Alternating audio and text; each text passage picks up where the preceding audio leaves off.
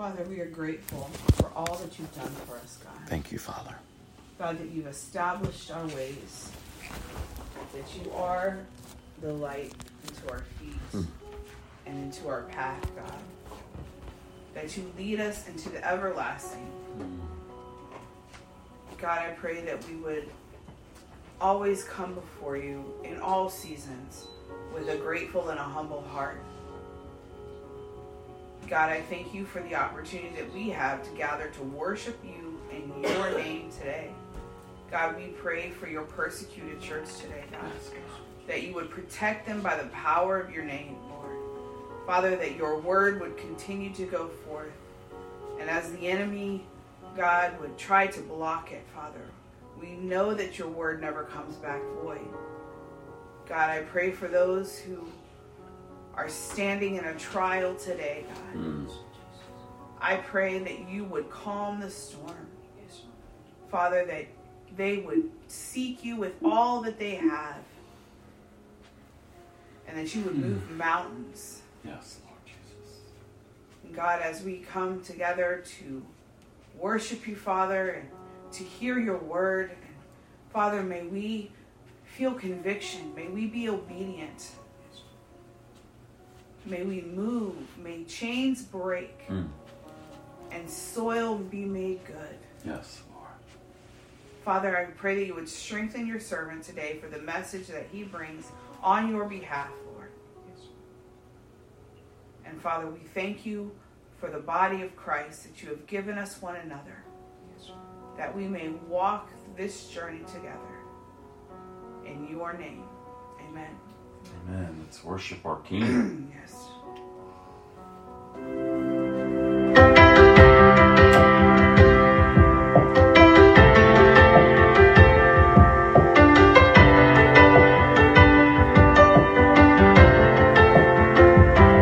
Neon lights and stained glass windows, old bar stools and back row pews. I ran to one more than the other, couldn't outrun you.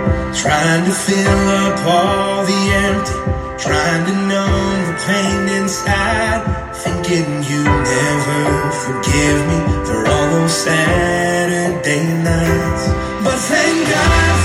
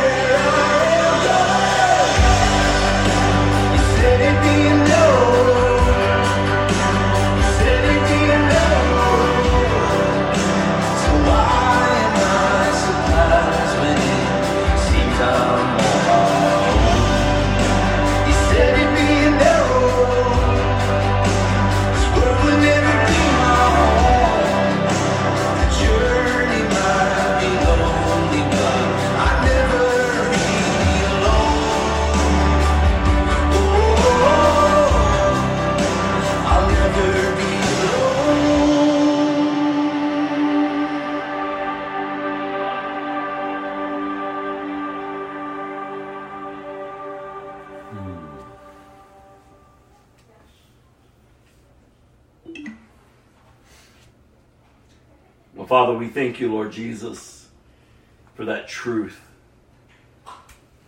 Your word promises, God, that you will never leave us nor forsake us, Lord. That you are with us until the very end of the age. Lord, that you are a good God. That your love endures forever. There's no God like you. You are the King of kings and the Lord of lords. You are the risen one. You've conquered sin and death. And Father, the hope that we have in Jesus, if that truly is our hope in Christ and in Christ alone, God, that hope will never bring disappointment. You are the conquering King, the great I am, the Alpha and the Omega, the beginning and the end. And oh, how I pray, God, that we know you. Because, Father, you are pleased to reveal yourself to us through your Son, Jesus. And even the encouragement that we find in Scripture in Romans 5 1 that therefore now we are at peace with God. No longer your enemies, no longer at war against your throne, but through Christ we now are at peace with you, God through Christ Jesus our Lord. Father, if there's any among us today or any that are listening via Zoom this morning or later on on the podcast, God, and they are not in Christ, oh, how I pray, God, that the conviction of the Holy Spirit, Lord, would draw them to repentance. God, let us not forget it is your loving kindness that brings us and leads us to repentance a turning away from that old nature, dying to self, receiving the free gift of salvation through Jesus Christ, not by our own works or by our own merits, but all because of what Christ Jesus accomplished. God, may they not slip into an eternity apart from you. But God, may heaven rejoice because they come to the saving knowledge of Jesus Christ. And we thank you for that, Lord. Bless our time, the reading of your word today, God. God, I pray for each of us, Lord, that you would give us a greater hunger and thirst for righteousness, Father, for your name's sake. God, may we not be people, Father, bound by shame and guilt and condemnation. God, if we're truly your people, Father, if we're truly in Christ, Father, now your word says that there's therefore no more condemnation for those who are in Christ Jesus. so, Father, may we walk upright amongst a wicked and perverse generation. God, be in your hands and your feet to accomplish your will, all for your glory. Yes. And we thank you for the opportunity to gather. In Jesus' name, amen. amen. Application sustained effort, hard work. Sustained effort and hard work. Your Christian life. The Christian life. It's consistent. It's hard work. It's not a just kumbaya you know, come as you are, remain as you are, live freely, do whatever you want, slap Jesus' name on your life. That's not the Christian life. That's not the gospel. Jesus himself said, Consider the cost before you come and to follow me, because it's going to cost you everything. Jesus himself said, if, if you're going to be my disciple, my student, then you must understand that you must deny yourself, pick up your cross, and follow me. He says, You must abide in me, you must remain in me. That apart from me, you could do nothing. And then he says, If you put your hand to the plow and you keep looking back, you're not fit for my kingdom. Like the kingdom of God, it, it has been announced. the kingdom of God. God is moving. When God spoke and the earth was formed, God's plan, what He has always purposed. You have to remember, the cross isn't an afterthought. No, it was always purpose. Jesus was always purpose. Adam and Eve, when they sinned, it didn't shock God. He knew it was going to happen. He set forth the cross. Jesus was to come, the Messiah. Love was to be displayed to all creation. This is Jesus' purpose. And that he will have a, pe- a people that he will call his own, and in return, they will call him their God. And we see that all throughout Scripture, from Genesis to Revelation. Understand this is God's will. This isn't man's design. This isn't some, you know, religious institution that man has somehow manipulated and formulated and said, here, let's establish it. No, no, no. This is God. And so when we think of application and applying God's truth, it is it's sustained effort. It's hard work. It's from the root word apply, to give one's full attention. You can't be half hearted as a Christian. You can't be double minded as a Christian. The Bible warns us of that. It says if you're double minded, you ought not to even pray. You're going to constantly be tossed to and fro. Every form of weird teaching that comes along, you're going to, you're going to be led astray by. You ask for something, you're living in rebellion, thinking God's going to bless your rebellion. That's not who God is. That's why we must know our God. And we must fear our God. He must remain holy because he's a holy God. See, we gotta get, we gotta, we gotta wake up to, to, to truly tr- what truth is. Just because Jesus came, he didn't do away with the Father. the same God of the Old Testament is the same God of the New Testament. Man doesn't like that. We like to strip him down and make him common. He's our homeboy. He, he, he, you know, he just hangs with us. And that's the wrong message to give people. He is still a holy God and his wrath that was always meant to come is coming. The Bible says it is stored up. And there's a day that it's going to be unleashed. But even before it's unleashed, the Bible gives us specific warning signs of what the earth is going to look like before that day. But as Christians, we're not fearful. We ought not to be fearful. We're not to be caught off guard. No, no, no.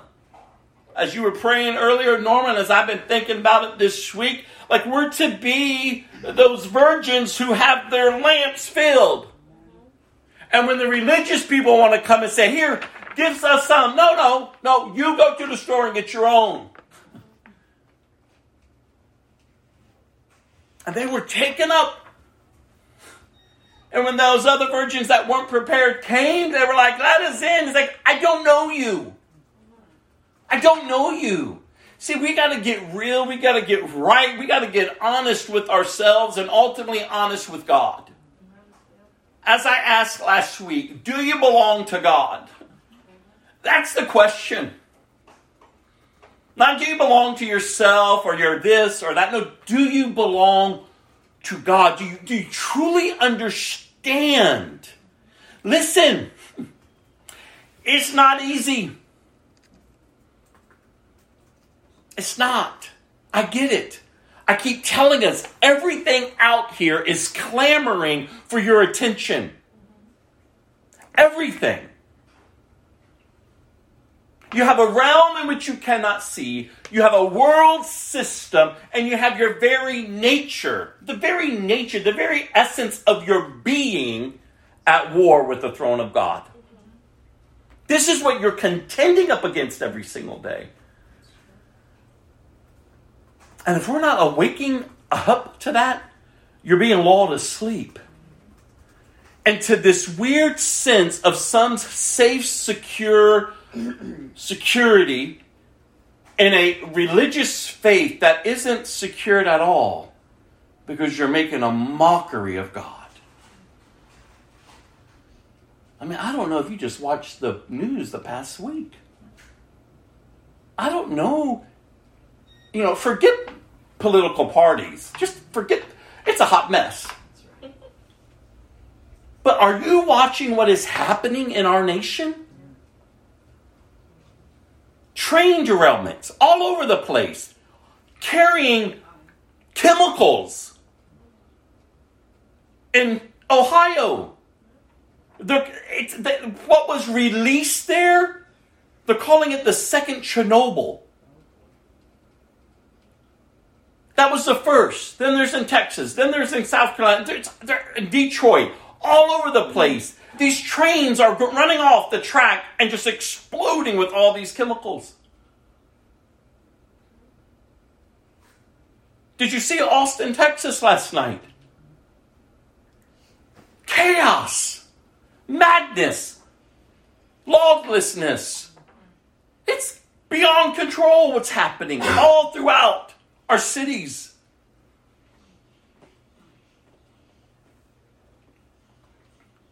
If you follow Christian social media, have you seen the, the filth that is being portrayed by these Christian leaders who keep giving people the right to themselves? keep just enslaving people. And I go, God. And it can become very discouraging. Like, it can seem really big. Like,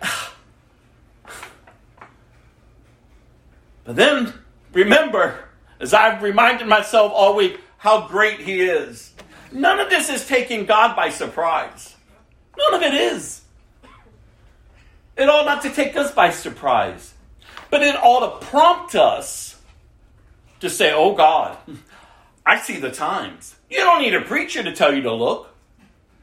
Just look what's happening throughout the earth. 30 some odd thousand people wiped off in an instant because of an earthquake. Even nature's doing weird things. Birds are just falling out of the sky dead all throughout the earth. Animals are acting crazy all throughout the earth.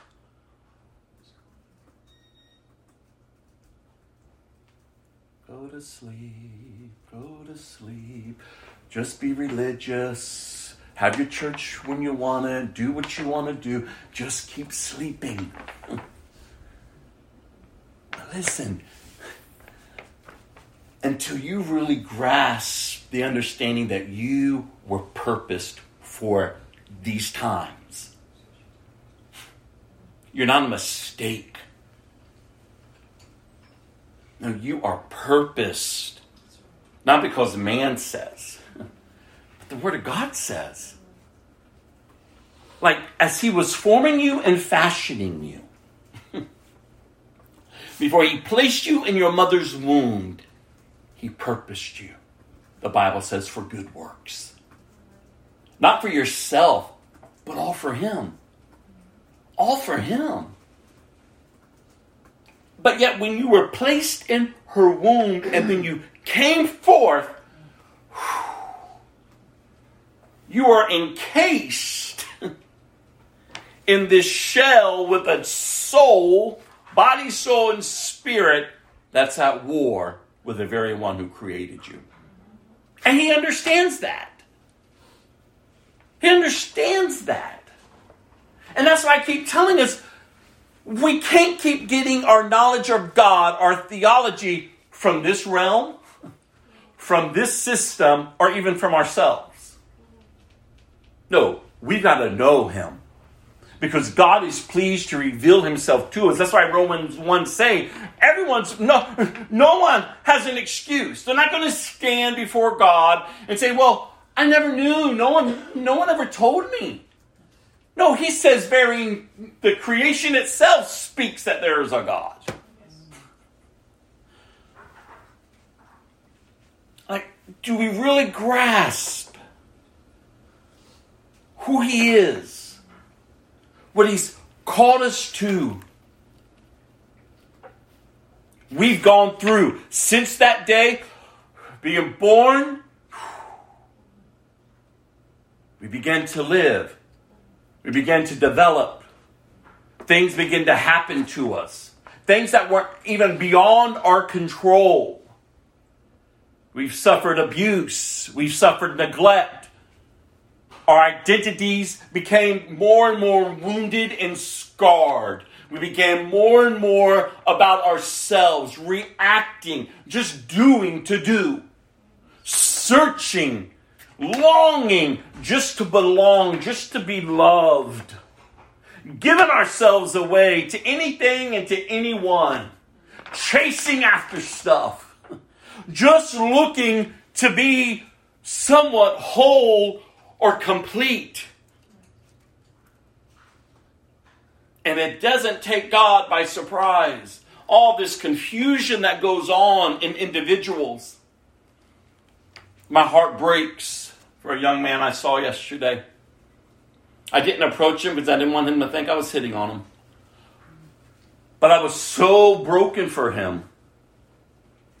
Because I'm in Walmart shopping, and he comes around the corner and he's in this lovely skirt with his pantyhose, with his t shirt, being himself as he's going on but as soon as I would walk in the aisle and I see him walking in the aisle, if there were men in that aisle, masculine men, these country men, and they didn't look at him. They didn't even give him a time or day. There was no like disgust. There was nothing prompting this young man who, who has taken on this identity to feel any shame. Because he didn't feel shame the next aisle over as he was going among himself, being himself. But as soon as he walked up in that aisle and there were men, I saw it as clear as day, and my heart became to be broken for him. Shame hit him. No one placed it on him. Those men didn't even look at him. Those men didn't say anything. Those men, they, these. But within him, but within him, all of a sudden, you know, and it kept happening. And I so much wanted to approach him and say, listen, pick up your head. Because if you're going to be bold enough to make this your declaration, then don't let anyone, anyone, anyone make you put your head down. And then I, then my next phrase would have said, but if you ever really want to explore why you allow that shame to come on you, here's my number. Call me. Maybe I'll see him again. I've been praying for him. But my heart was so broken for him. And that happens with all of us. Oh, we have our identities, whatever it is. You know, we go to the clubs, we do whatever. You know, we, we, we gain this, this identity in this flesh that we're identifying with. And yet, and yet, there's always that gnawing emptiness of guilt and shame. And a lot of us, we mask it because we do a lot of drugs and drinking and sex and eating and everything else. and all along, God is going, I am what you're searching for. You see, all of us, every living being, created being, boy, girl, woman, man, we all have that need to look up we're searching for our Creator. We're searching where do we belong? And that's why God is pleased to reveal himself to us through his son Jesus, because he understands that nature. I know you're at war against me, God says. You are an enemy of mine. But I love you. And I'm going to make provision. I'm going to make provision for that part of you to die. Because I'm going to give you the opportunity to be born again. And born again of a new nature. See, this weird, God help me, Christianity that's being taught out there, where just come as you are, stay as you are, poof, you're a Christian. Live by your desires, live by your wants, live by your needs. It's all good because God understands. It's lulling billions of people asleep, and they're going to enter in an eternal hell.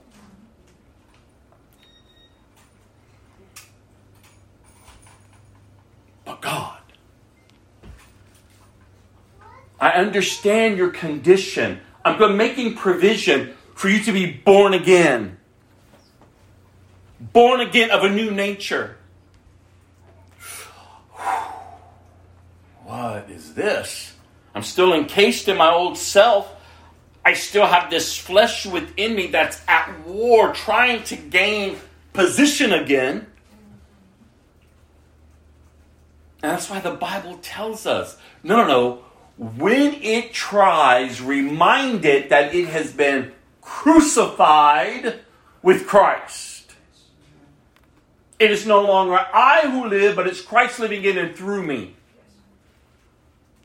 It's sustained effort from here on. I can't live this, Lord.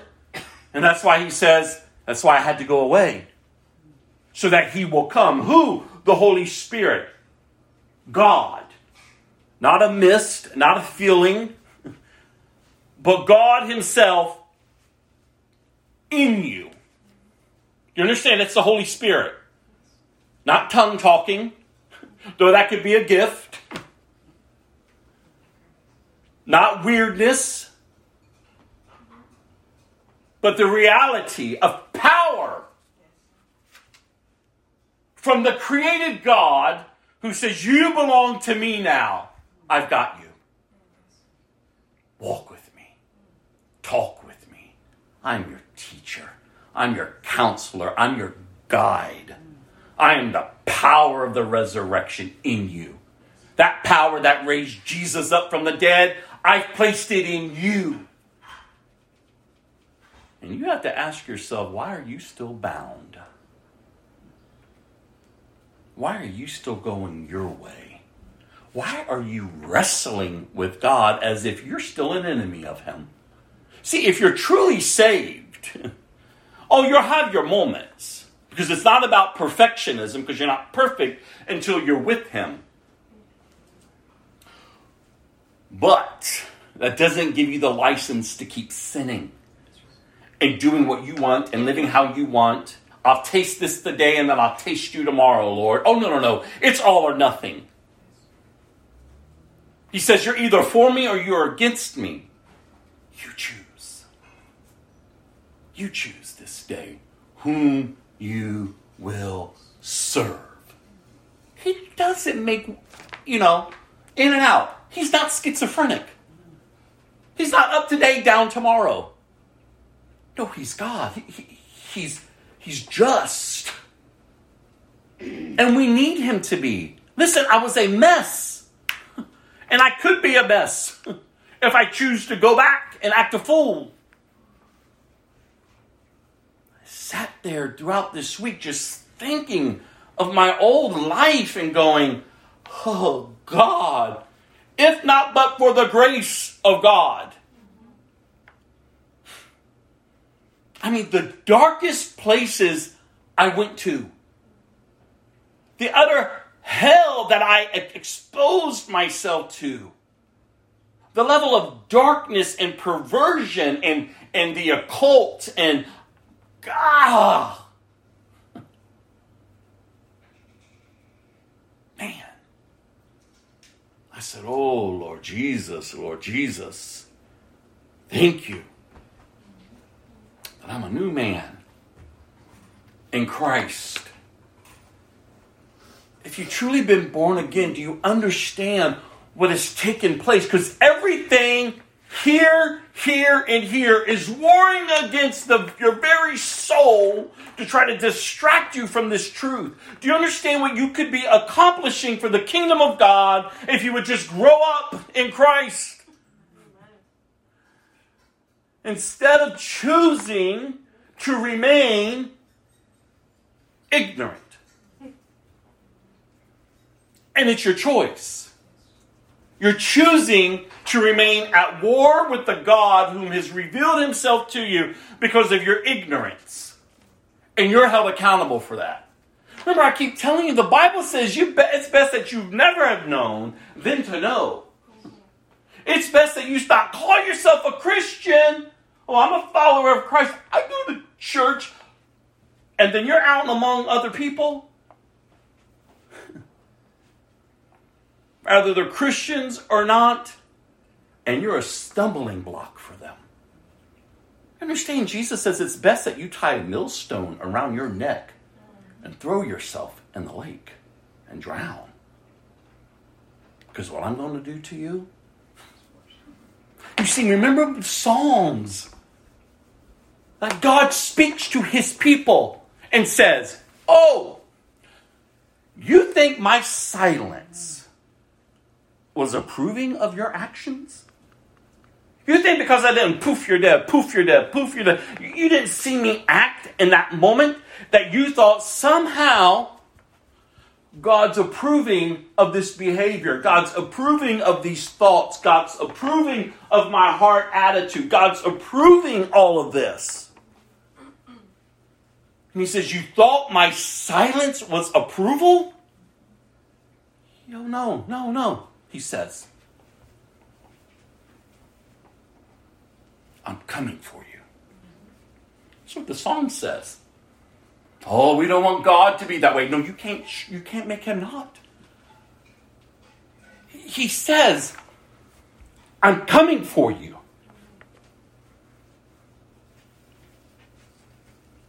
And I'm going to tear you apart with my own hands. What? No, I don't like to see him that way. Why you where do you think you're going to run to? No, no, no, no. Jesus did away with him. Jesus did away with him. Did away with who?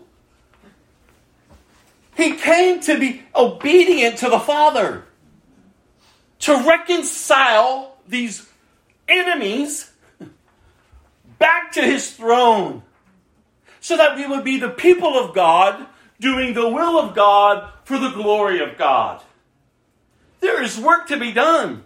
And just as there all this chaos is going on in the earth, are we not watching what's happening in, in these seminaries who are very liberal? And these churches throughout the earth, these gatherings that are taking place where people are hungering for God. God is on the move throughout the earth because He will always have a remnant of people in every generation because they were purpose. Not everyone is going to follow God. They're not. And God knows that. God knows that. The question is are you? Do you belong to God? So, again, this definition I keep holding up to us because listen, without application, there's no obedience. Where there's no obedience, there's no faith. And where there's no faith, there's no God. No matter how hard you try.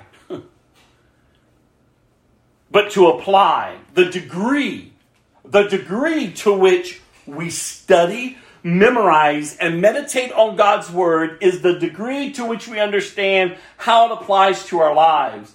But understanding the Word applies is, uh, I'm sorry, but understanding how the word applies is not enough. We must apply it. Application implies action. And obedient action is the final step in causing God's word to come to life in our lives. The application of Scripture enforces and further enlightens our study, and it also serves to sharpen our discernment. Carrie, get ready to play that one clip I asked you to. And it also serves to sharpen our discernment, helping us to better distinguish between good and evil. To distinguish between good and evil. To hear his voice and respond. No, Rob, that's not how you act any longer. Oh, God, I'm sorry. No, Rob, don't put your hand towards that. Rob, don't let your feet go this way. Rob, keep your eyes on me. Walk, talk, live as my ambassador, as my child. Understand the access you have been given. You have full access to the kingdom of God. Come boldly into my presence. Go forth, bear fruit. This world is not your home. I'm leading you. Keep listening to my voice.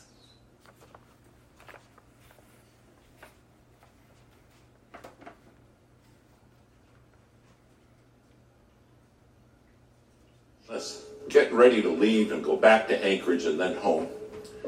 And I had a ticket in my pocket to get on an airplane. A pastor came up and he said, Listen, I can save you money. I said, How's that? He said, I flew a small airplane up here. And I fly a small airplane, and I can take you in my little airplane and you can save your ticket. And this did not sound, I said, Gee, thank you so very, very much. But I've got this ticket. We'll just make our way on home, me and this other lawyer with me. He said, No, no, no, you gotta do it, you gotta do it. And against every better judgment I had, I said, Okay. Well, we went out to the airport, took us by his little plane, and I looked at it, and I thought, well, one good thing, it's shiny. Then he walked around it. We got in. He's on the left front. I'm on the right front. The other lawyer's sitting right behind me. And he started it up. And it started up just fine. Well, we taxied out. I said, should we pray? He said, yeah, that's a good idea. We normally don't. I said, well, this time we're going to. And I'm telling you, I prayed five, eight minutes. I prayed a long time. We went and got on the runway. He starts down the runway. The plane lifted off ever so gently, and we start climbing. And it's wonderful. Not a problem in the world. We started climbing, and we flew probably three, four minutes. And something happened that will never leave my mind. The pilot turned to me and he said, We're going in the clouds, and I can't fly in clouds. They make me pass out. I said, Clouds make you do what? Now, it's been cloudy all day. And we go right up into the clouds, and you can't see anything. And he looks at me, and his eyes roll back in his head.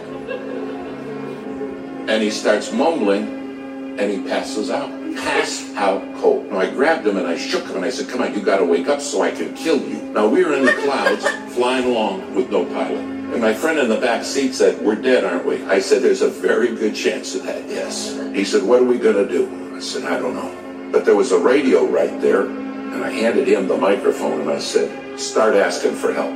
So he's in the back seat reaching up, and he said, Hello, hello. We didn't know any proper radio etiquette. All we were saying was hello. And somebody answered back, Hello, hello. Don't you guys know proper radio etiquette? And I said, it. I said, 'em we don't know nothing. Tell them we're in an airplane with a passed out pilot and we don't know how to fly this plane. The guy said, I'm a freighter flying out of Anchorage on the way to Tokyo. And he said, You're telling me you have nobody who can fly that plane with you? I said, Tell him that's correct. Now you gotta understand, I am sweating bullets. He said, The first thing I'm gonna do is start circling so I don't lose you. Because I'll fly out of range of your radio and you won't have me anymore. And he said, I'm going to get Anchorage Emergency for you. And Anchorage Emergency will be the people that can maybe help you. Try to save your life. After about five minutes, Anchorage came on, said, We understand you have a passed out pilot, and those of you do not know how to fly that plane. We said, That's right. They said, Well, the first thing we got to do is find you. And I'll never forget what this man at Anchorage said. He said, My job is to get you home safe. Hmm. He said, That's my job. But he said, Here's the deal. If you want me to get you home safe, you got to promise me you'll obey my voice. He said, You can't see me, but I can see you. And he said, If you're not going to obey my voice, you're going to die.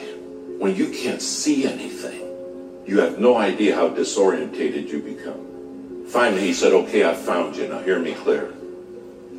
He said, You're four minutes from a mountain. He said, You're going to crash in that mountain and die. Follow my voice. I never said, I have to follow your voice.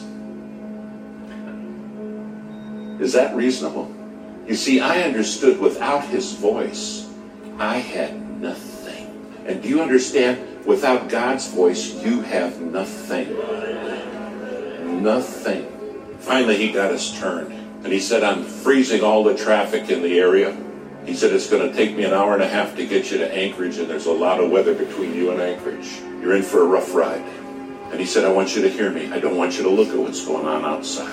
I don't want you to pay attention to the storm, just my voice. He said, If you start watching the storm, you will die. But I'll take you through it. Now, because they cleared all the traffic, several pilots, those nighttime freighters, those 747s, started talking to us. They said, We're praying for you, men. You're going to make it. But listen to the voice. That's the key. They said, Trust the voice. Do you realize your head is full of voices? And everybody in this world wants to talk to you. And everybody wants to be the controlling voice. And God says, I want you to be a living sacrifice. I want you to put yourself on the altar and let my voice be your voice. Finally, we went through the worst of the weather, but there was still more. And then the voice came back and he said, Now, I'm going to line you up. He said, I'm going to bring you in right down the runway. And at the foot of the runway are some lights, and they're in the form of a cross. He said, Don't you forget this. The cross is the way home. Finally, he's bringing us down. We still can't see anything. And all he kept saying is, Stay with me. My sheep, the Bible says, hear my voice and they follow me. Finally, just a couple hundred feet off the ground, we saw the cross. I landed the plane. In fact, I landed it seven times. Finally, it all came to a stop, and the minute we stopped, the pilot woke up. The voice said, Thanks for listening. I watch them crash and burn all the time because they won't follow my voice. They don't understand I'm the one who can see them even when they can't see me. But they get the voices in their head and they kill themselves. They self destruct. Thanks for listening to the voice. Then they put us in a motel room at about four in the morning. Knock at my door. I opened the door and a man was standing there. He said, Hello, David. I said, You're the voice. You're the one who got me home. He said, I am. Do you understand one day you're going to stand before him and say, You were the voice? You're the voice that brought me home. If you're not on that altar as a living sacrifice, your head's full of voices. And then we wonder why the kids crash and burn. We wonder why marriages are shattered. And the Lord's saying, I'm the one who has the voice. All I can remember is that voice saying, Stay with me. Stay with me. Don't listen to what's going on in your head and don't watch the storm. Stay with me. And I'll take you through. Tonight you have a God who has promised to take you through. A living sacrifice, holy. This is our God, you all. This is our God. And so, as we're focusing on application this year, I can't stress it enough to you all that you've got to keep your eyes on Him. You don't want to continue to be an enemy to His throne. It's hard work. It's not just poof, I said a prayer and poof, everything's okay. I can just slap His name on my life. That's not the gospel. You won't find that anywhere in here. You'll find that out there in many churches. But you have to remember, Jesus himself looked at the religious leaders of his day and said, Your father is the devil. He says, You go and you travel far on your missionary journeys, but you're making them twice as much the son of hell as you are. The gospel, the truth of Jesus, it's the power to save, it's the power that rebirths you. It's a new nature. In and of yourself, you may not understand, but if you believe, if you believe, you should have a testimony. Our testimonies are different, but there has to come a day in your life where you say, That's the day, that's the hour, that's the time period that I recognized that I was an enemy of God. I was choosing to go my way. I had all these other voices leading me, but by the grace of God, He stepped in. And He says, No, child, come this way. And I responded. Because unless you see yourself as His enemy, you'll never know Him as your God.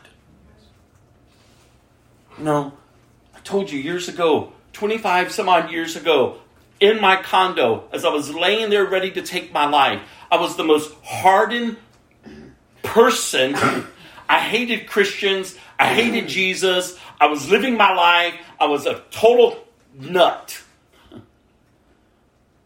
was a good man. I'm a good man. But inside, I was a mess.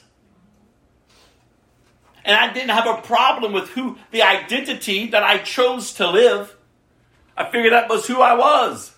And then everyone else was going to accept it. I had my flags. I did my marches. I crossed the, the KKK lines. I was thrown up in the bars by the police when they raided them. It didn't deter me on who I was. I was living however I want, living the life. But yet I find myself on a couch ready to end my life. And the very one that I hated to the very depths of me, Jesus, stepped in that day. And as the pills were going to my mouth, he says, Today you'll live. And in an instant, in an instant, I had never thought of him. I wasn't looking for him.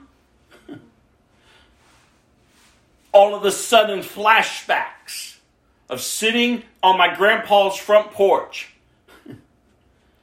and him reading the Bible to me, saying, Robbie, Jesus is calling you to preach his word.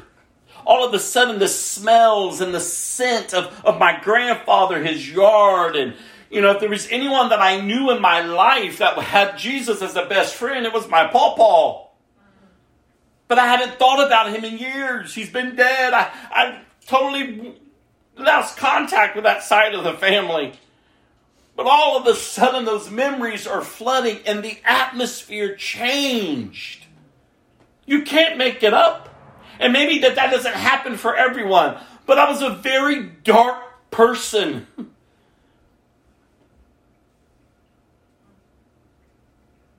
And all of a sudden, that presence in that room.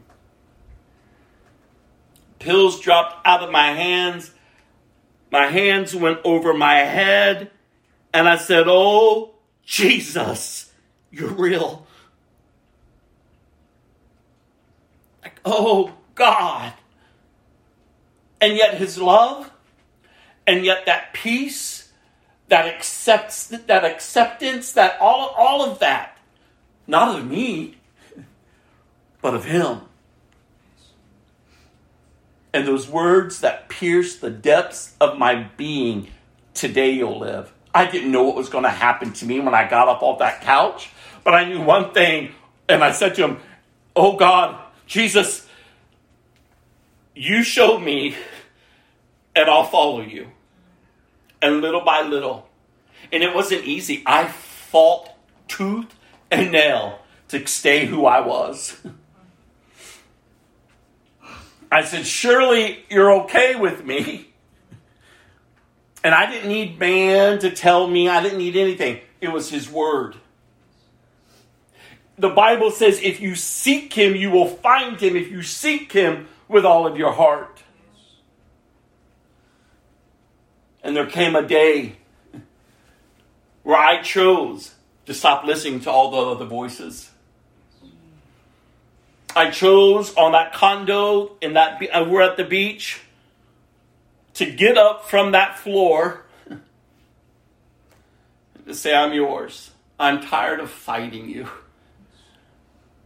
And when I opened up the door, Rich, my lover, was there and he was like, You're leaving? I said, Yeah. I just want him. I just want Jesus. I can't explain it. But he's done something to me. I'm his. I can't keep going my way and doing me. And I told you before, Rich always told me, Rich saw this incredible transformation take place weeks where I was just laying in a corner, just feel like I was losing my mind, coming off all the drugs and the alcohol and just the chaos that was happening inside of me. But yet he kept telling me, like, wow, man, like, Rob, you, you're a different man. Like, I don't even know you. You're becoming a better man. And this God in whom you have found is going to eventually take you away. And I would say, no, no, he wouldn't do that. Why would he do that? And he was like, if, if it was a man or even if it was a woman, I would fight for you. But I don't know how to fight against this God. You see, this is God, you all. And you may not have that type of experience, but you ought to have an experience where you're humbled before Him. Oh God, I'm a sinner. God, I am at war against your throne. God, I am sorry because He's pleased to reveal your nature to you. And ultimately, that you would see your need for Him, His great love for you. And you're no longer condemned. If you would just receive from Him. You're no longer condemned. All of that guilt, all that shame, all that longing, and all that warring, and everything else that goes on within us. And when it tries to remind you,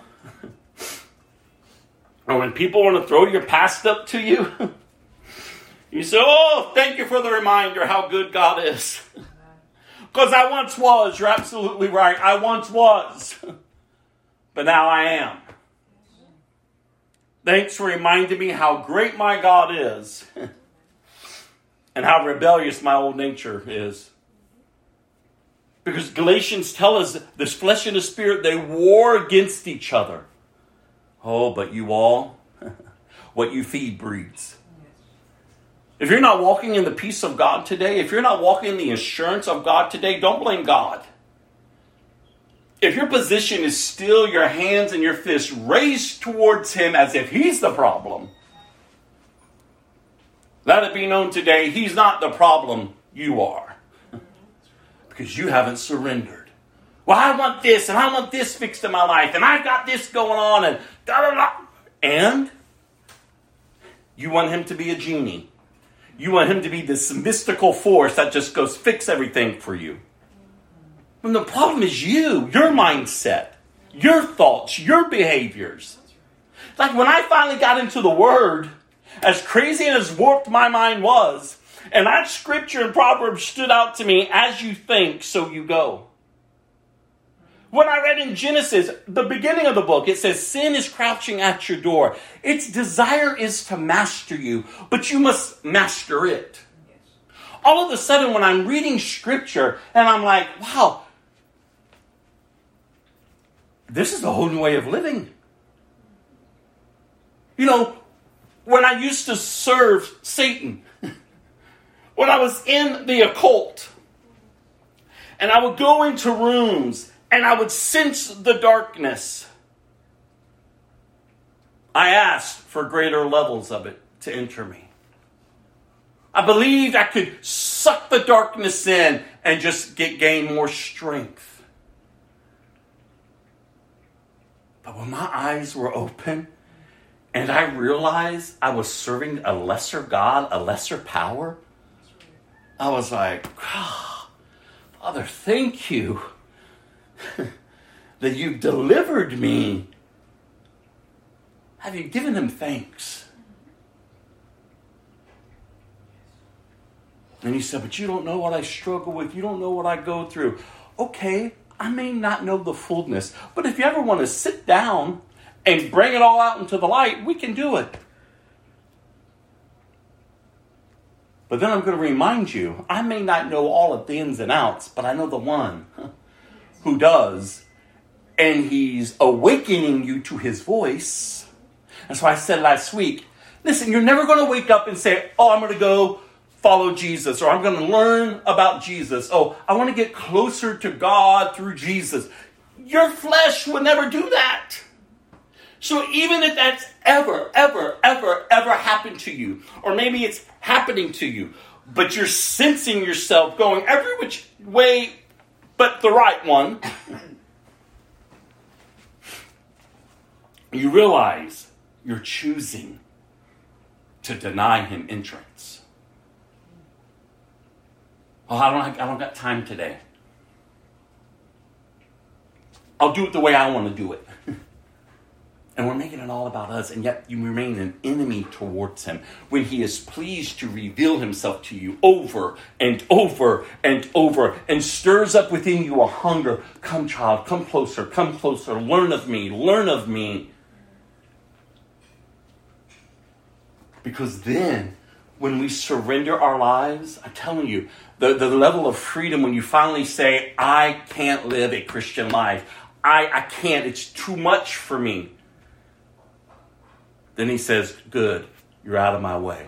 Remember what I said earlier? When you become a Christian, you receive the Holy Spirit, God in you, power to live a new life. And that's why the Bible says, Do not continue to live a life that grieves the Holy Spirit. You're to walk in step with Him so that you will not give in to the flesh. There is a way in which we're called to live, you all. Romans 12 was where we're heading.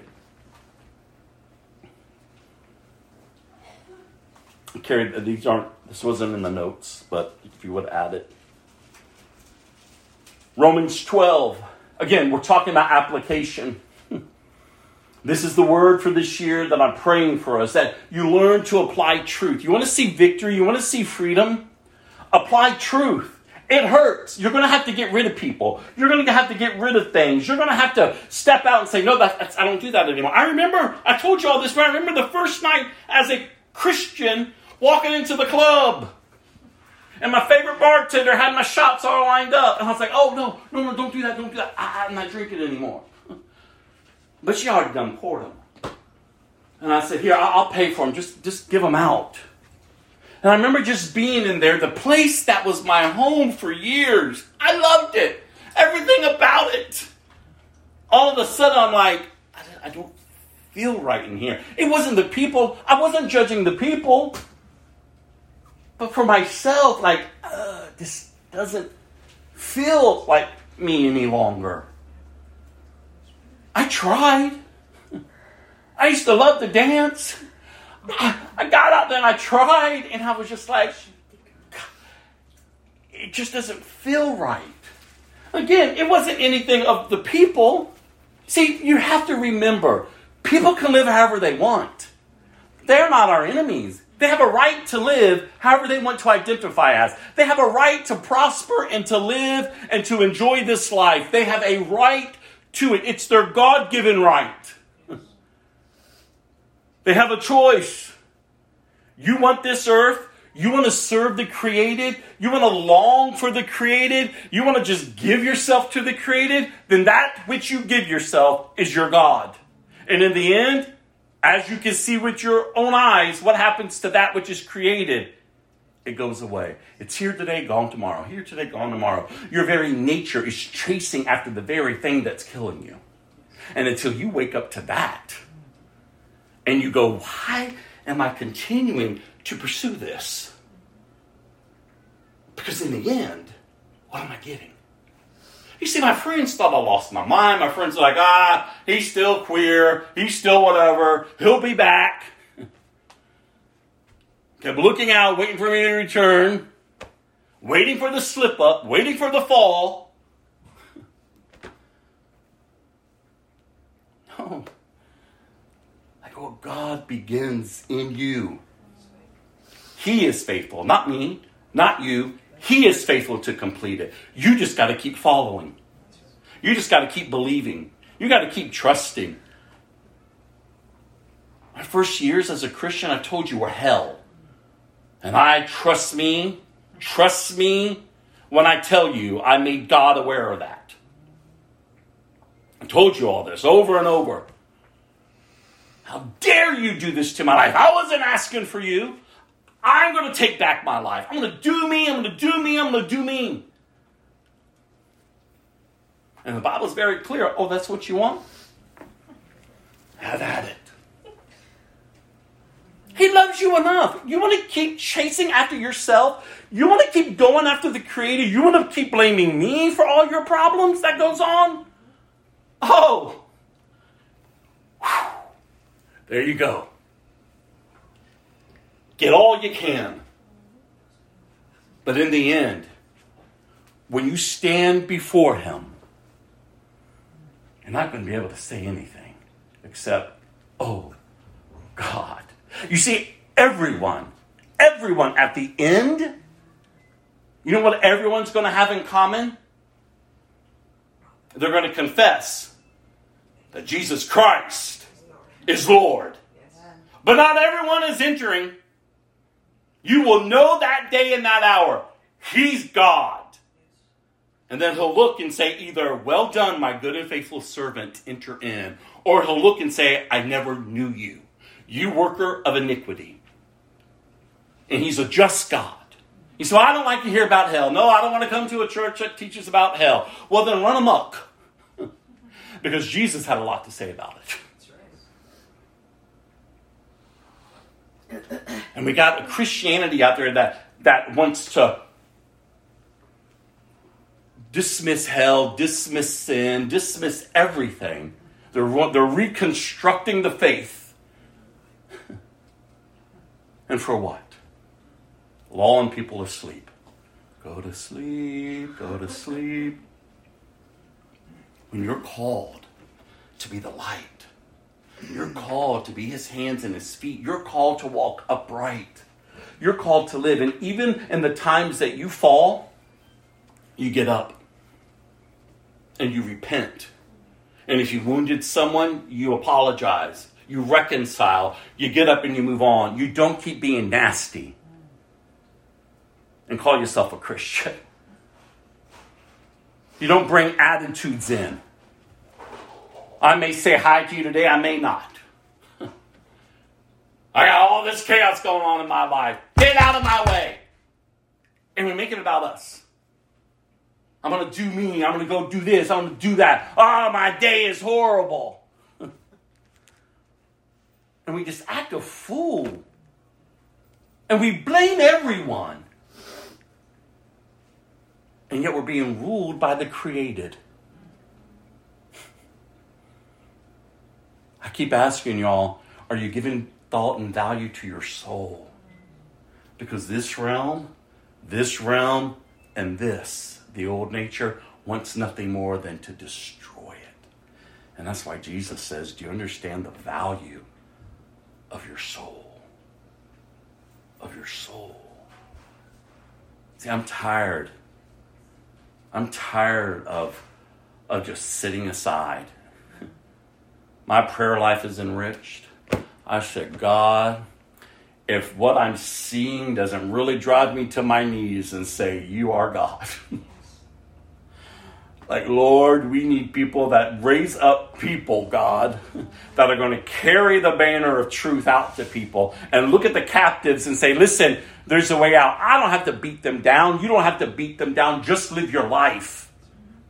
Because when you see people who are burdened and hard pressed on every side, and yet you come along knowing they know you got issues going on in your marriage and in your life, but all that chaos and all this chaos is not running you. You're still upright. You're still by faith living. Why, why, are you different? Why aren't you gossiping with us any longer? Why aren't you going to the club with us any longer? Why aren't you doing this any longer? Oh, you think you're better than us? No, no, no. In fact, no, I don't. But it's because of the one who revealed himself to me. His name is Jesus. And I'm not ashamed of Him. If you ever want to discuss it further, you know where I'm at. See, you just got to live your life. You will be hard pressed, you will go through. But greater is He that is in you than He that is in this world. Some of us just poof, I'm a Christian because I said a prayer, and then we get up and we don't even know how to live. Because we're not seeking the author of life to sustain this life application, applying, applying, applying. As you think, so you go. What does the Word of God say? How does He transform us? By changing the way we think. Yeah, until you get that, you're going to walk in circles.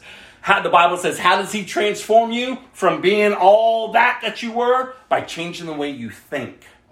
The battlefield starts here. That's why it says, take every thought captive Bring it into the obedience of His Lordship. And if you don't want to, that's fine. We don't look down on people.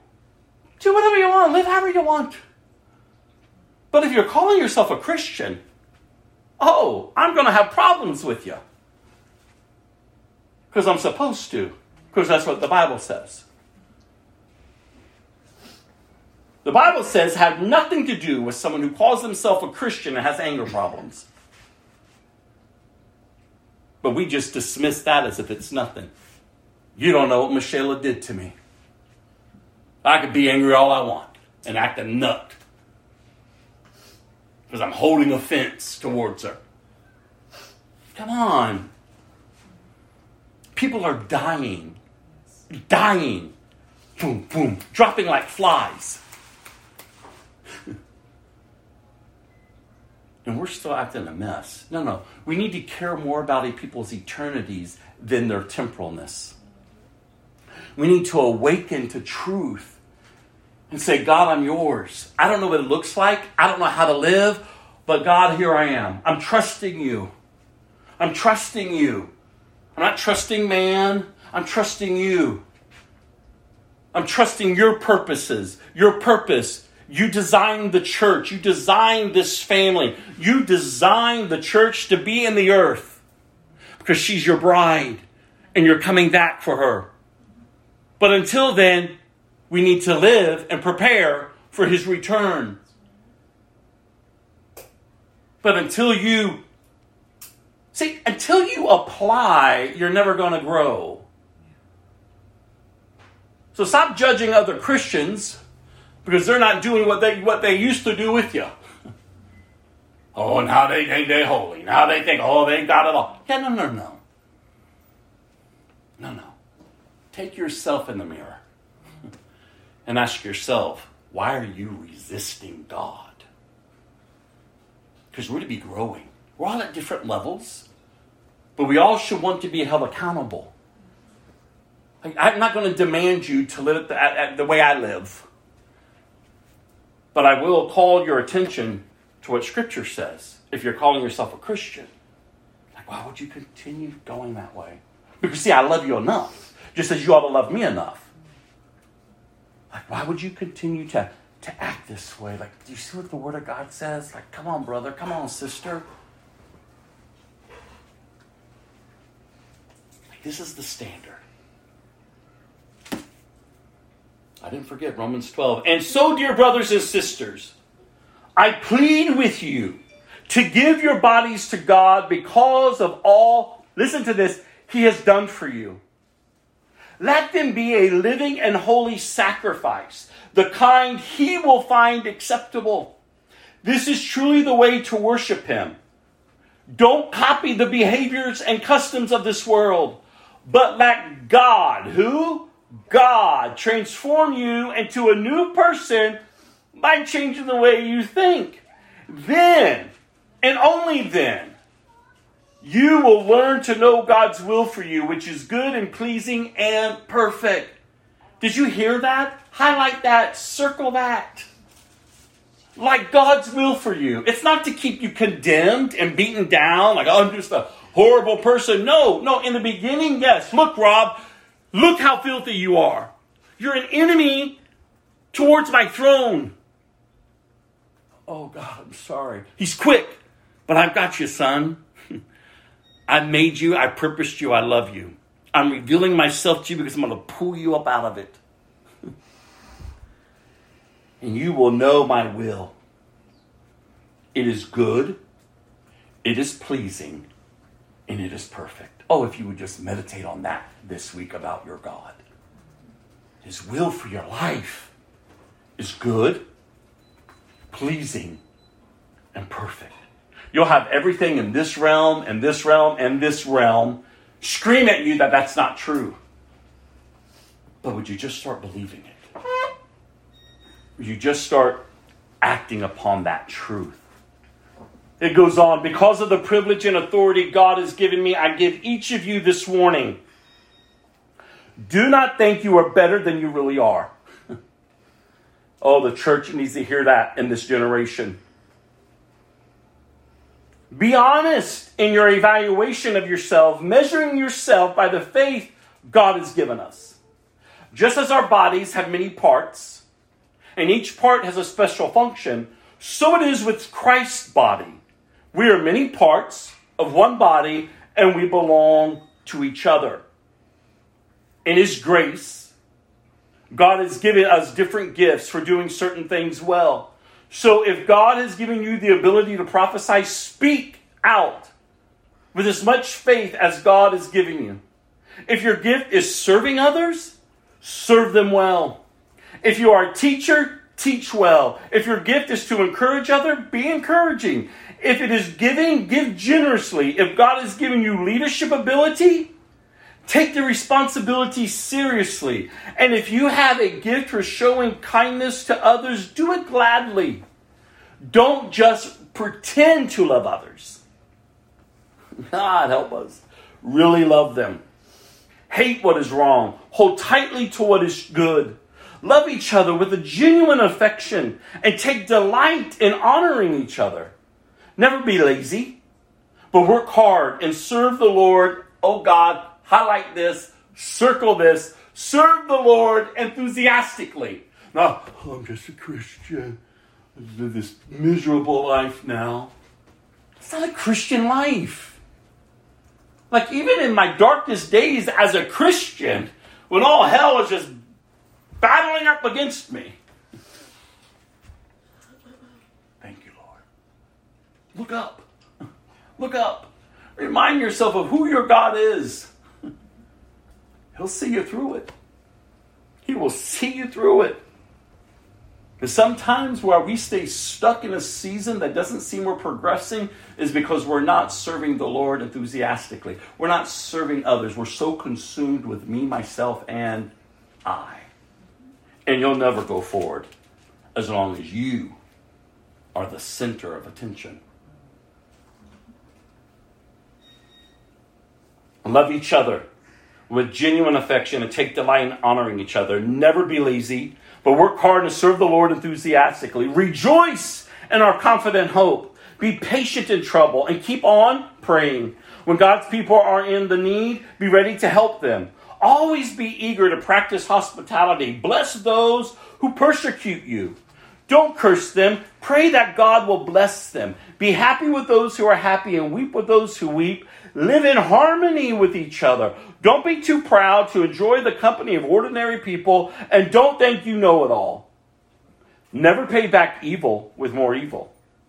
Do things in such a way. Do things, who? You Do things in such a way that everyone can see you are honorable. What will people say about you if I called your loved ones or your coworkers or your friends this week? You should have a good open dialogue with people. Ask them to give an honest assessment of your character around them. And not get ugly when they say, oh, well, but listen. Again, it's not about being perfect. There's a way in which you are to grow and mature. And there's a way in which you are to be living that's honoring Christ. Do all that you can to live in peace with everyone. Dear friends, never take revenge. Leave that to the righteous anger of God. For scripture says, I will take revenge, I will pay them back, says the Lord. Instead, if your enemies are hungry, feed them. If they are thirsty, give them something to drink. In doing so, you will heap burning coals of shame on their heads. And finally, do not let evil conquer you, but conquer evil by doing good. It's application, you all. It's overcoming, it's living a life. You're an overcomer by the blood of the Lamb and the word of your testimony. You're an overcomer. You're the head and not the tail. You're above and not beneath. You're blessed going in, you're blessed coming out. But not in that weird blessedness that, that you know, uh, crazy folks want to hold up. My circumstances don't make me blessed. I'm blessed because of my identity, my adoption into the family of God. I'm blessed because I have a right to call him Abba, to call him Daddy. And I can trust him no matter what's going on. As everything was shaken to its very core and everything crumbled around us, we're still blessed. Because no one, no one, nothing can take his love away from us. Though the earth is shaking, we have been, if you're truly a Christian, you have been engrafted into a kingdom that cannot be shaken. Do you understand the level of confidence that you're walking in? Not again, not confidence in of your own skills and of your own abilities, but the confidence in who your God is. Because if you know your God, huh, do what you want to me. Say what you want about me. I'm not going to be easily offended. Act a fool. Act a whatever.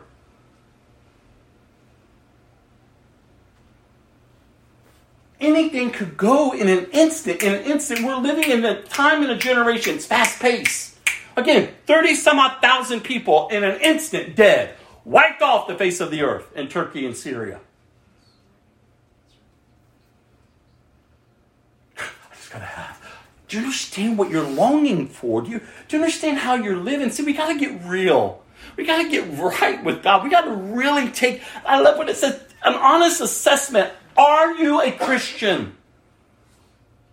And if you're not, oh God, would you run to Christ? Because He's pleased to reveal Himself. Then learn of Christ. Do the next step. Get baptized. And then after baptism, get discipled. So you know how to apply truth. You're living one foot in and one foot out. Oh, I wish you could show me this. I've asked people. I've asked, listen, I told you earlier, if you just follow Christian social media, all these bigwigs, all these people have theological degrees, they've studied for years, they got all their doctor, they have all these things labeled after their name, and they're teaching this warped, watered down gospel. I said, Lord Jesus, God Almighty, leading people astray. You all got to know that you know that you know that you know who God is.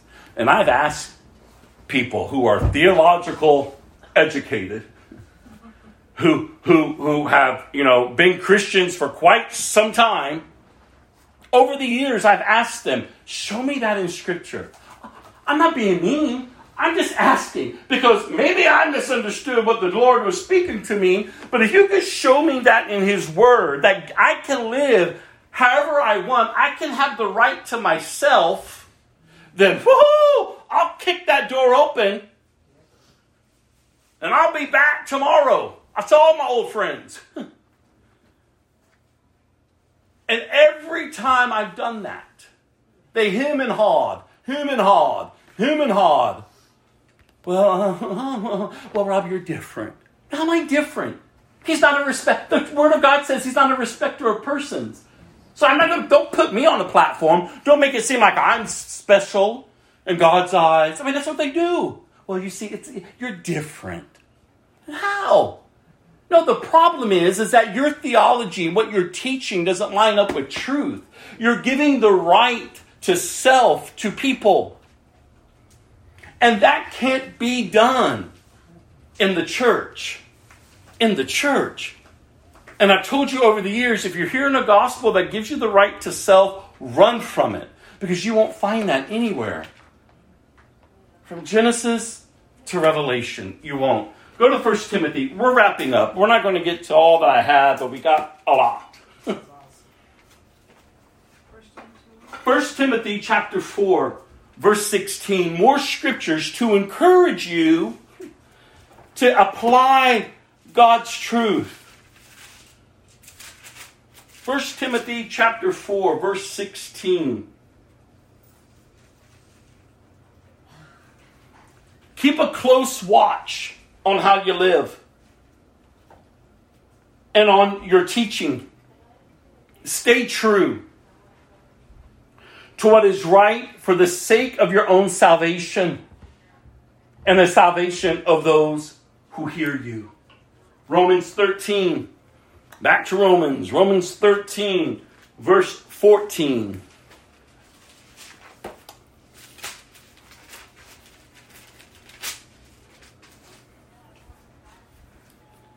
Instead, clothe yourself with the presence of the Lord Jesus Christ. And don't let yourself think about ways to indulge your evil desires. Clothe yourself with His presence. And in so doing, don't think of ways. Don't indulge in the ways of. And that's when people say, What? Oh, I'm a Christian. I can't do this anymore and I can't do that anymore. It's not about. That's what you're questioning, you're not. You don't really understand. The question is, why would you?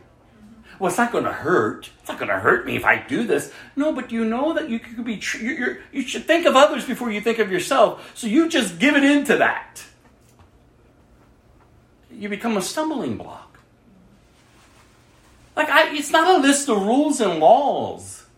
No, it's a person. It's God Himself that you're following and you understand that the things and the decisions that you're making and doing out here is to honor Him.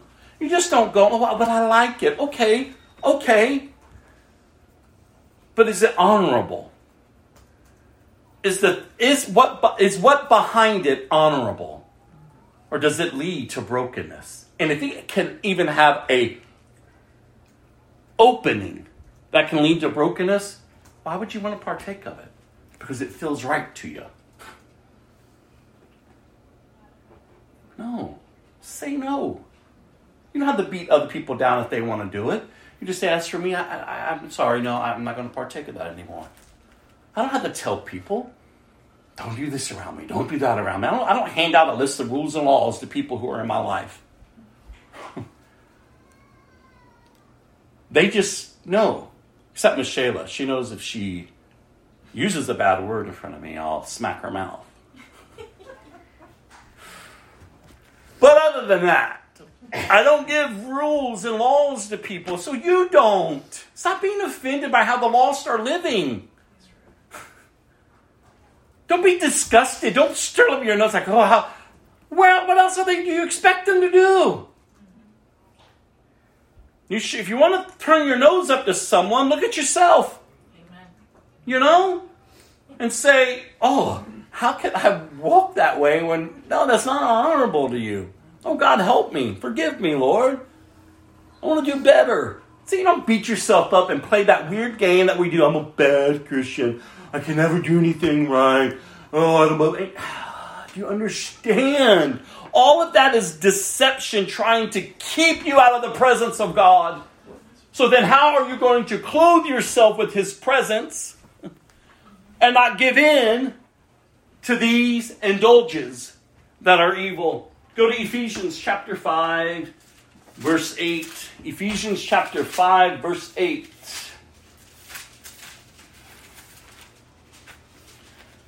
Oh, it's been a week. I've got a lot of pent up gospel in me. For once, Ephesians 5, verse 8. For once, you, who, you, were full of darkness. But now, you, who, you, have light from the Lord. So, with this understanding, if you are a Christian, live as people as light. Live as people as light. It doesn't matter what your background was, it doesn't matter anything about what's behind you. No, what matters now is the empty tomb. The resurrected Christ sitting on the right hand of the throne of God that says, You belong to me. Follow me, child. Follow me. this week's, and this is the last week you're going to get a major theological term. I hope you've enjoyed it. if you haven't, then would you go back and look at the old notes and understand these terms and how they can impact your life?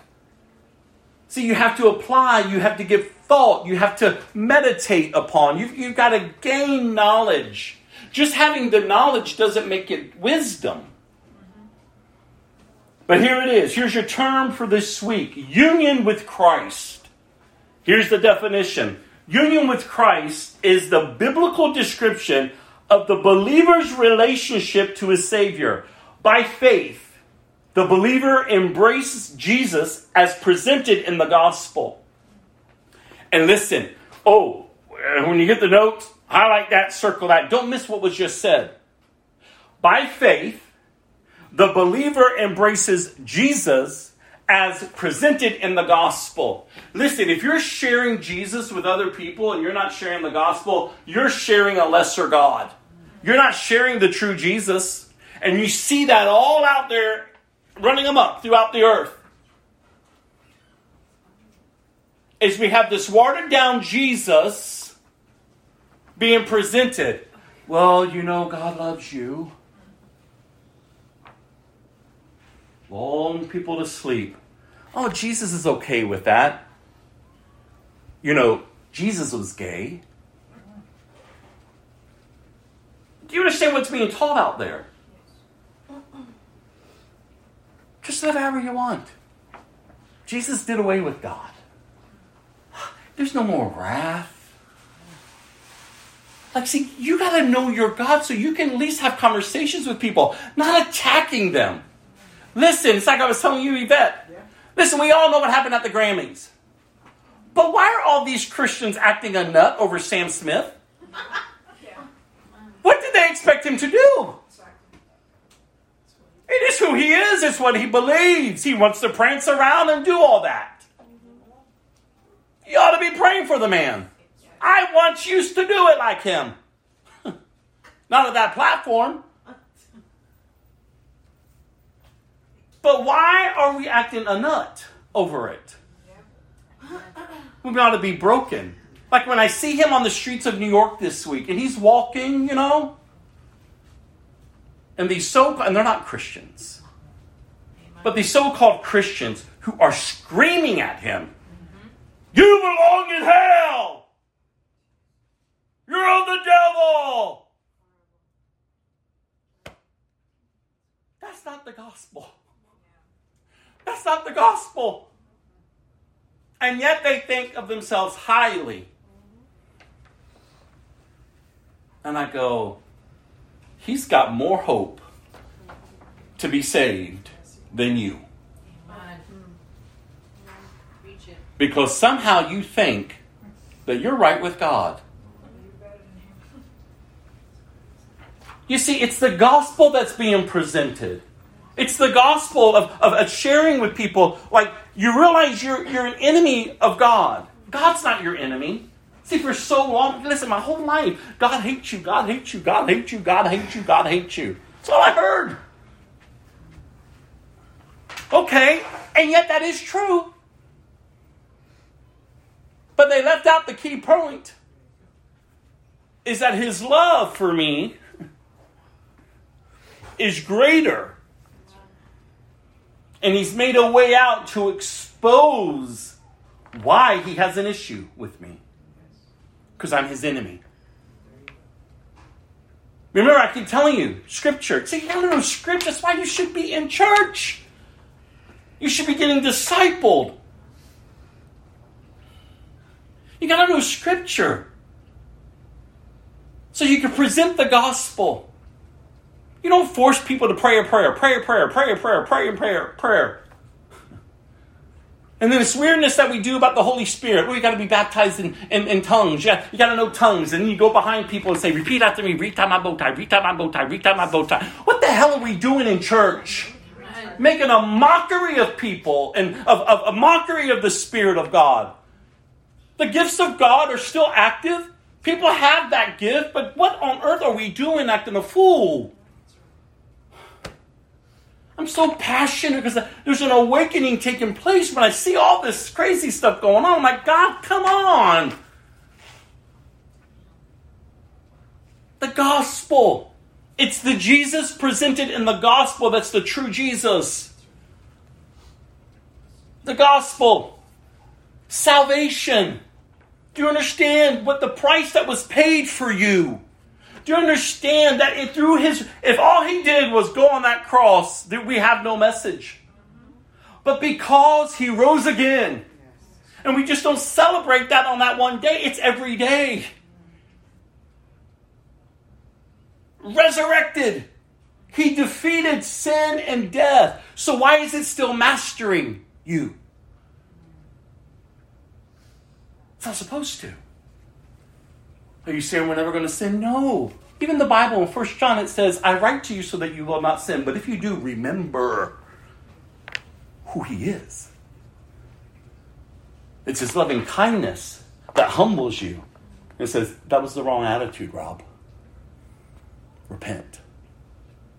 Repent. Like we don't treat it lightly. But the gospel needs to be preached in order for the true Christ to be revealed. To be revealed. I told you that one story. I'm going to hurry you all. But I told you that one story. My first night ever preaching at this conference. preaching up a storm. And that young woman in the back kept catching my eye. and sometimes, even when I'm up here, I don't know if it happens to you, but I can be preaching, blah, blah, blah. But I'm praying because the Spirit of God is giving me insight on things that are going on. And that's what was happening. At the end, she finally mouses her way up, wanting to talk. I listened, very compassionate, very moved by her story. I said to her, I'll pray for you. And I never forget, she looked at me with that look and took a step back and she's like, What, you're, you're not asking me to pray a prayer? I said, Oh, no, you're not ready. Well, she it was even more fit. What do you mean I'm not ready? No, no. I am not going to force you to say a prayer in which your heart is not ready for. He's plowing it up. But let's be honest with each other here. Are you ready when you step out of this place to truly follow him, she just broke. No. I said, So I'm not going to have you pray a prayer because I don't put power, mystical power, in words. The power is in God who speaks forth the word. Weeks later, she prayed a prayer. And she, her whole life changed. She's a new creation. Just present the gospel, you all. Sow the seed. You're not Holy Ghost Junior. You're not going to harvest it. You just sow in water, sow in water, sow in water. The Bible says it's the Holy Spirit who harvests it. But God, back to our definition union with Christ. Union with Christ is the biblical description of a believer's relationship to his Savior. By faith, the believer embraces Jesus as presented in the gospel. God then unites the believer spiritually to Jesus as his mediator. This personal connection to Jesus is the source of all the believer's privileges. All that Christ accomplished for the believer is shared by virtue of this unbreakable union. Oh, get the notes. Meditate on that, be encouraged by it. Listen, I share with y'all, I know people rather just come in, give me a good word, and let me leave, Rob. No, I care too much about you all. I'm not up here for myself. I've done preaches to myself all week. I care because I know when you get up from here, you've heard a lot. I just got a little bit more, but you're you're hearing a lot. And this realm in which you cannot see, there's a war going on. This realm that's here is just waiting for you to step out of here.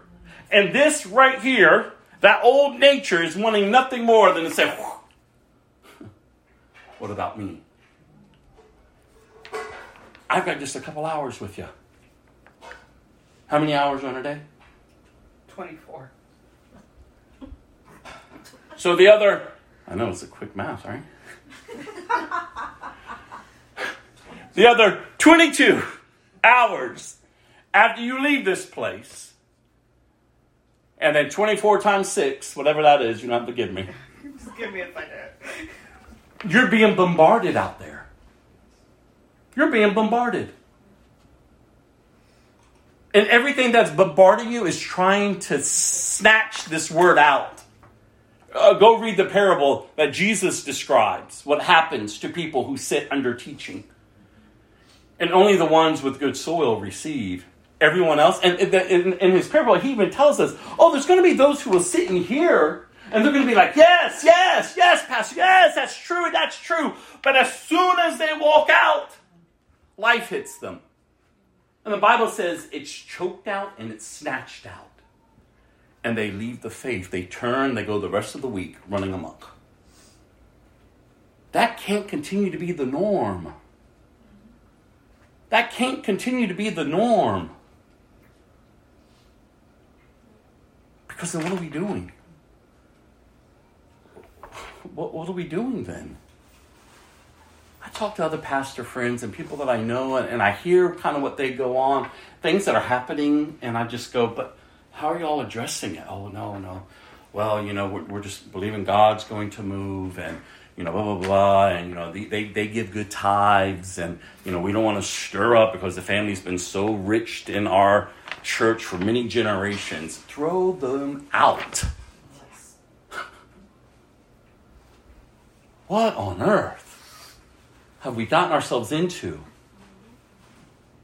We're allow- when we're allowing people to run the church, the body, the bride of Christ, and making a mockery of her. Oh, no, no, no. Listen, y'all want to act a fool? Y'all act a fool. I love you enough. Go. Go. Have your share. But oh no, no, that's not, that can't happen. Especially this year. I've told you all who's been here for a while, like this year is going to be different. You're expected to grow. You're, you're expected to mature. You're expected. And you can't blame anyone else. If at the end we get to December and you're no different than how we started, you can't blame anyone else. It's you. It's me, myself, and I. Because I chose to long for the created and not the creator. Many of seasons I've cried out to him as a believer, like, God, I'm, i feel empty. See, you just got to be real with him. You just got to be transparent. And he says, Well, you forgot my promise. What promise was that, Lord? Come to me. Come to me, all who are weary and heavy laden, I'll give you rest. Go read Psalm 23. Yea, though I walk through. See, we, we, I said this over the years. We just read it at funerals, and that's sweet. And that's sweet. But listen, it's a warfare prayer. You say, how? Listen to the words. Why are you saying that over the dead? No, you ought to be saying it to yourself. Yea, though I walk through the valley of the shadow of death, I will fear no evil. For thou art with me. Thy rod and thy staff, they comfort me. Do you know what that's a symbol for? Discipline. So when you're saying that, you understand you're, you're asking for his discipline. And you'll find comfort in his discipline. Because then you find a scripture that says, he disciplines those that he loves. You prepare a table before me in the presence of my enemies. And I've shared with you before. In my natural mind, God, I don't want that. I don't want your table set. Deal with them, God. Deal with them. Trust me, I've been through some stuff as a Christian. And that's that, that's me being honest. That's how it was with God. You deal with it. No, I don't want your table. I don't no you why aren't you doing something about this? Why? It's been over a year.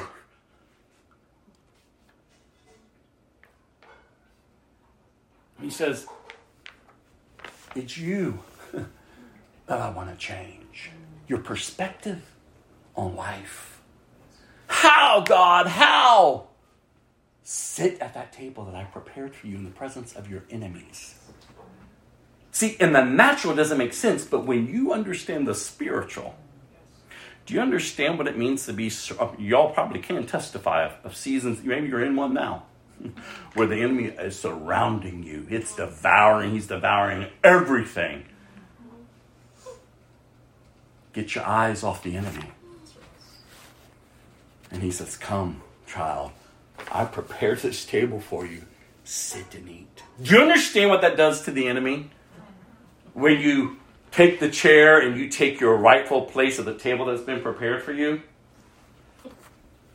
he devours himself. Yes. Because now I'm not looking out here. Oh, wait, that's what you wanted all along, God, over this year?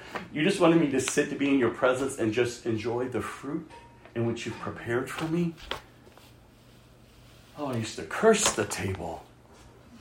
But now I say, God, no. Bring me, keep that invitation open. I mean, there's a way to look and understand Scripture and how you're to be living. I don't know if you're living this way. But if not, then keep coming. Learn. Join when you can on Friday nights, on Wednesdays. Come be a part of a family. If you're unable to, because we all got crazy schedules, then reach out and say, Rob, I got an hour. This is the hour I have available. Can we make something happen? See, you're only going to grow by the level you put in. Now, if you choose to remain ignorant, that's you. Are you calling me ignorant? Yes. Huh. Because you're ignorant of the Word of God. I'm not going to play games with you. You want to remain that way. That's your choice. But in the end, in the end, in the end, you have to answer to him. You're not answering to me. You're not answering to the others around you. You're going to answer him. What did you do with what I gave you? Jesus. Jesus. You can have all the excuses, they're going to amount to nothing. You're no different than someone who has never braced the doors of a church. The attribute of God. Um, we've started last week. I'm coming in, I'm landing the plane.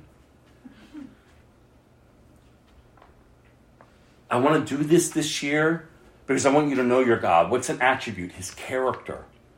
He reveals himself in his word. You ought to know your God so that you're able to stand and stand, therefore, then, when chaos is erupting around. When's the last time you walked in to Walmart and prayed before you walked in? Ross. Oh, I hate Ross. That's enough to make my nerves shot. But I remember going to Ross years ago and I was, and God said, Look at you. That's ugly, Rob. And I'm like, But God, why is it so chaotic in here? He says, Why aren't you praying? I said, Oh. I'll never forget. I started praying. All of a sudden, there's this one little worker. She's just down on the ground. Everything's thrown down. God bless her. Mm. And she looked up at me. And I looked down at her and I was like, Oh, let me help you. I can help her. And she said, But you don't have to. I said, It's okay. I said, Hey, before I, before I leave you, how can I pray for you? I don't know how long we sat there. And I heard about her life, how her husband just left her. She has three kids. I said, I to pray for you. Give me a big hug. Thank you.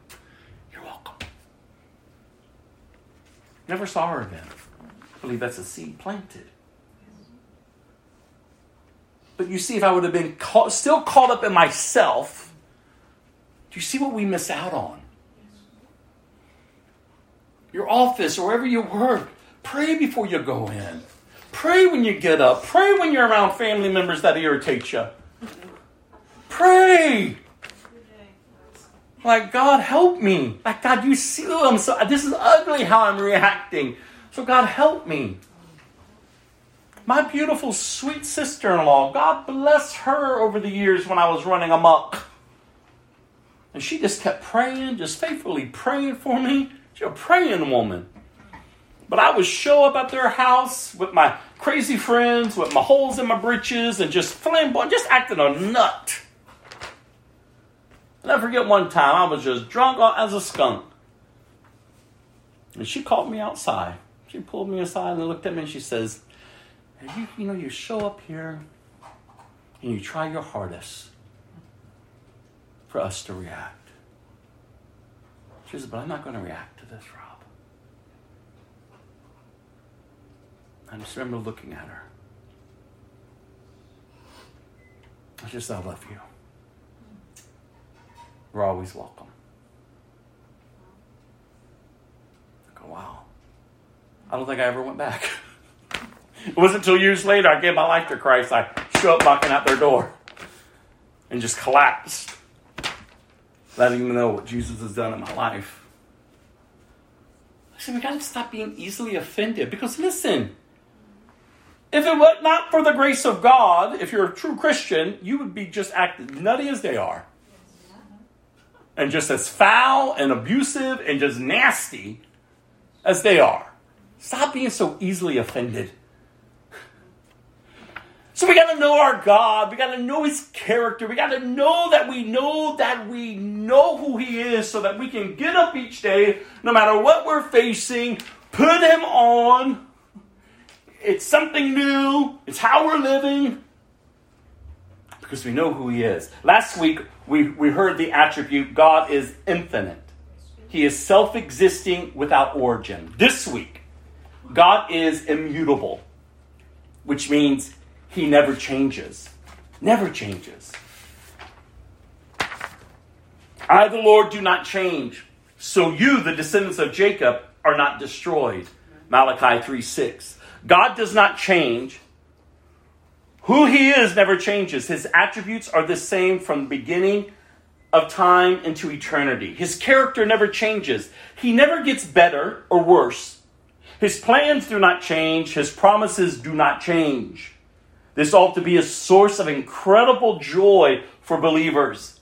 Sam Storm writes this about the good news of God's unchanging nature. This is what he says. What all this means, very simply, is that God is dependable. Our trust in Him is therefore a confident trust, for we know that He will not indeed and cannot change. His promise, I'm sorry, his purposes are unfailing, His promises unassailable. It is because the God who promised us eternal life is immutable.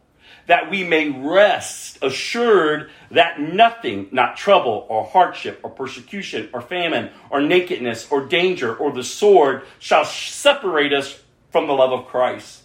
It is because Jesus Christ is the same yesterday, today, and forever that neither angels nor demons, nor neither the present nor the future, nor even powers, height, depth, nor anything else in all creation will be able to separate us from the love of God that is in Christ Jesus our Lord. This is our God, you all. This is our God. We'll pick up with the Heidelberg Catechism next week and the other scriptures that we're walking through next week. But listen, you all, listen, listen. It's been a, a roller coaster of a week. My heart's just been so broken over the condition of the church. Not just this church, but the church. She's being bombarded left and right. And we need people in the church that's going to be able to stand with the assurance of who our God is and begin to war.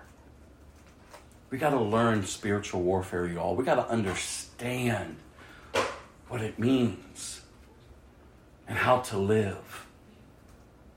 If not, then we're just making a mockery of our God. So I want to close with a prayer the Lord had me pray years ago. And then I want to close with the song of worship in hopes to encourage you. You have to remember before Christ, we're just lost. But when we come to Christ, He awakens us to this level of understanding. Like when you hear this prayer, I wasn't maybe maybe one or two years in as a believer. And I was asked to pray over a city. God wants us to do great things, you all. I don't have any theological education degrees behind my name. What I have is ordination from a local body the pastor and his wife in that body of Christ said, We see the call on your life. And God has called us, and not, it's just not me or Gilda any longer. He's called us to church this way. We're, we're a local body of uh, believers. We are the church. We choose to do it this way because I can't tell you how many people have come in and out of this home over the years and receive the good news of the gospel. I was looking at that sign behind me, at 24 7. I've had many opportunities to go plant churches or be part of church plants or to do, but God has called us out.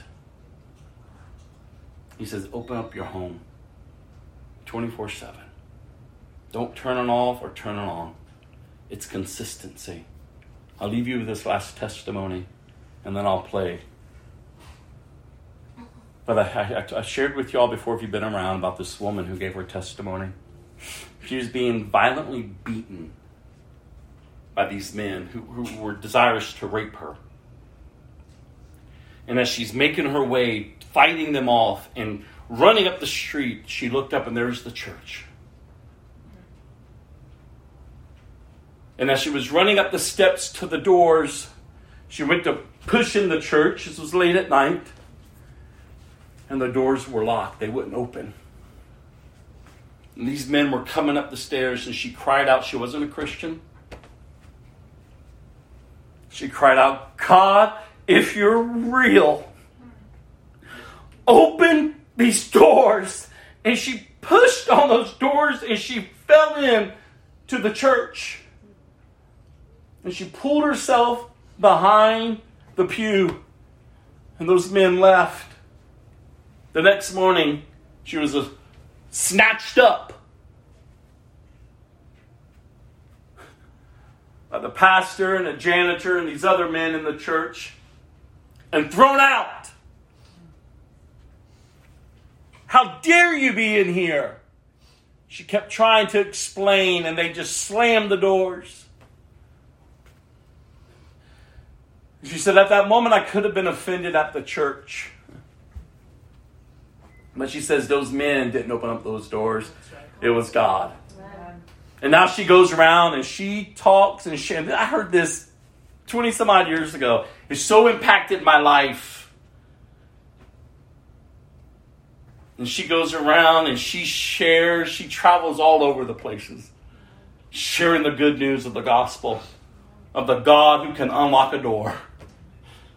Men may want to throw you out, women in the church may dismiss you. But listen, listen, don't get easily offended. It's God. It is God who has called you out as his own. So go live as such. Be encouraged by this, and then I'll close us in prayer.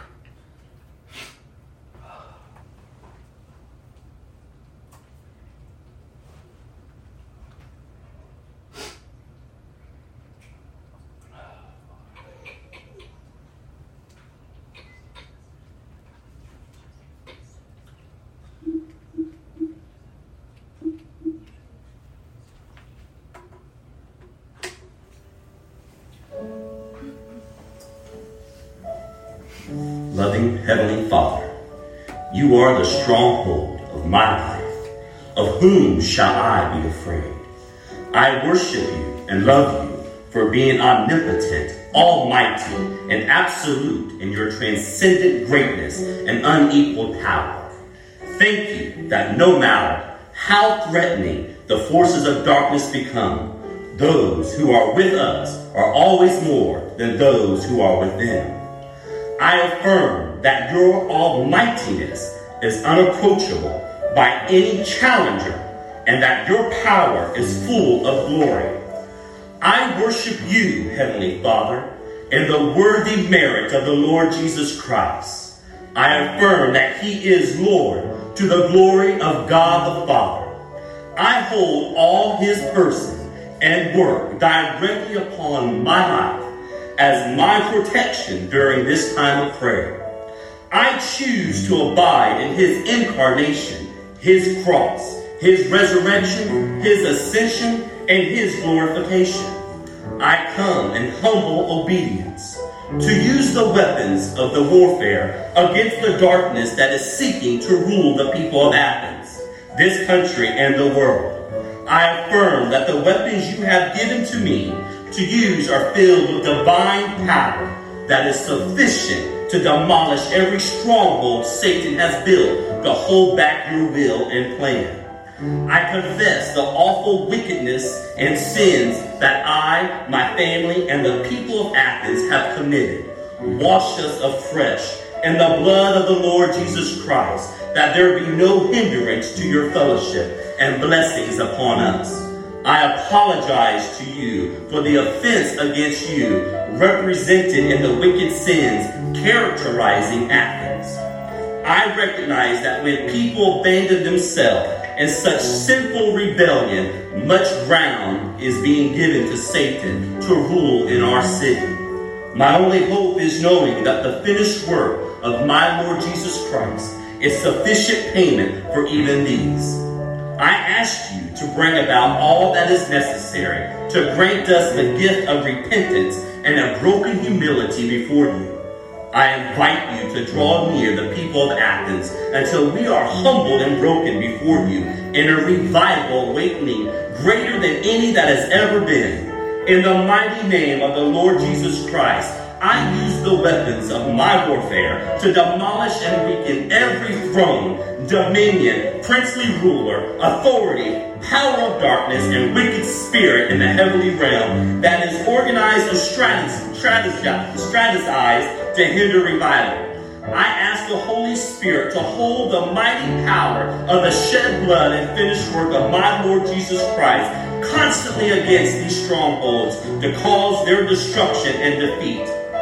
In the name of the Lord Jesus Christ and by the power of his blood, I pull down all levels of the strongholds of pornography, the stronghold of perverted sex, the, the stronghold of adultery and prostitution, the stronghold of drug use and promotion, the stronghold of the drug supplier's protection, the stronghold of alcohol addiction, the stronghold of abortion practices and promotion, the stronghold of cursing and vile language, the stronghold of unbelief and humanism, the stronghold of the New Age teaching, the stronghold of the occult promotion and activity, the stronghold of Satan worship, the stronghold of television and media media distortions, the stronghold of religious cults, the stronghold of liberal theology promotion and false doctrines, the stronghold of violence and crime, the stronghold of child abuse in all its forms, the stronghold of divorce and family disunity, the stronghold of materialism and greed, the stronghold of peer pressure, the stronghold of spiritual deafness and spiritual blindness, the stronghold blocking people sharing their faith, the stronghold blocking people from receiving Christ, the stronghold of lack of care for the homeless and hurting, the stronghold of disunity and distrust in the body of Christ, the stronghold of attacks on pastors, Christian workers, and their families, the stronghold of spiritualism and evil supernaturalism, the stronghold of promotion of hate rage and violent anger, the stronghold of hindrance of the recruitment and funding of missionaries, the stronghold of pride, spiritual haughtiness, and indifference, the stronghold of intellect, and the stronghold of neglect of Bible study and prayer. In the name of Jesus, I pull down these strongholds and I pray their wicked work back upon them. I make mm, Hallelujah. I ask my loving Father in heaven to assign his holy angels to engage in direct combative defeat of these strongholds of evil. And I bind the work of evil powers in each of these strongholds. And I invite the Holy Spirit to unleash his mighty convicting power upon the people who are in bondage to them. I ask him to exalt the righteousness before the spiritual understandings of such people and to convict them deeply of their accountability to God in the coming judgment. I ask the Holy Spirit to open their spiritual eyes to see their need for the saving grace of our Lord Jesus Christ. May this revival for which I pray bring multitudes in a saving relationship with Him. I address my prayer against the stronghold assigned to keep God's people from believing you for revival awakening. Surely there must be many that are working to make your people lukewarm. Oh Lord, satisfied with our materialism and blind to our spiritual needs. I pull down the strongholds, named and name, and I pray for a great moving of the Holy Spirit to us, oh God, a hungering and a thirsting after righteousness. May the Holy Spirit arise the body of Christ. Pour out your Spirit upon us, O Lord, in the name of my Lord Jesus Christ. I plead for a revolutionary revival, one that cannot be contained to one church or one denomination, but one that will flood the city of Athens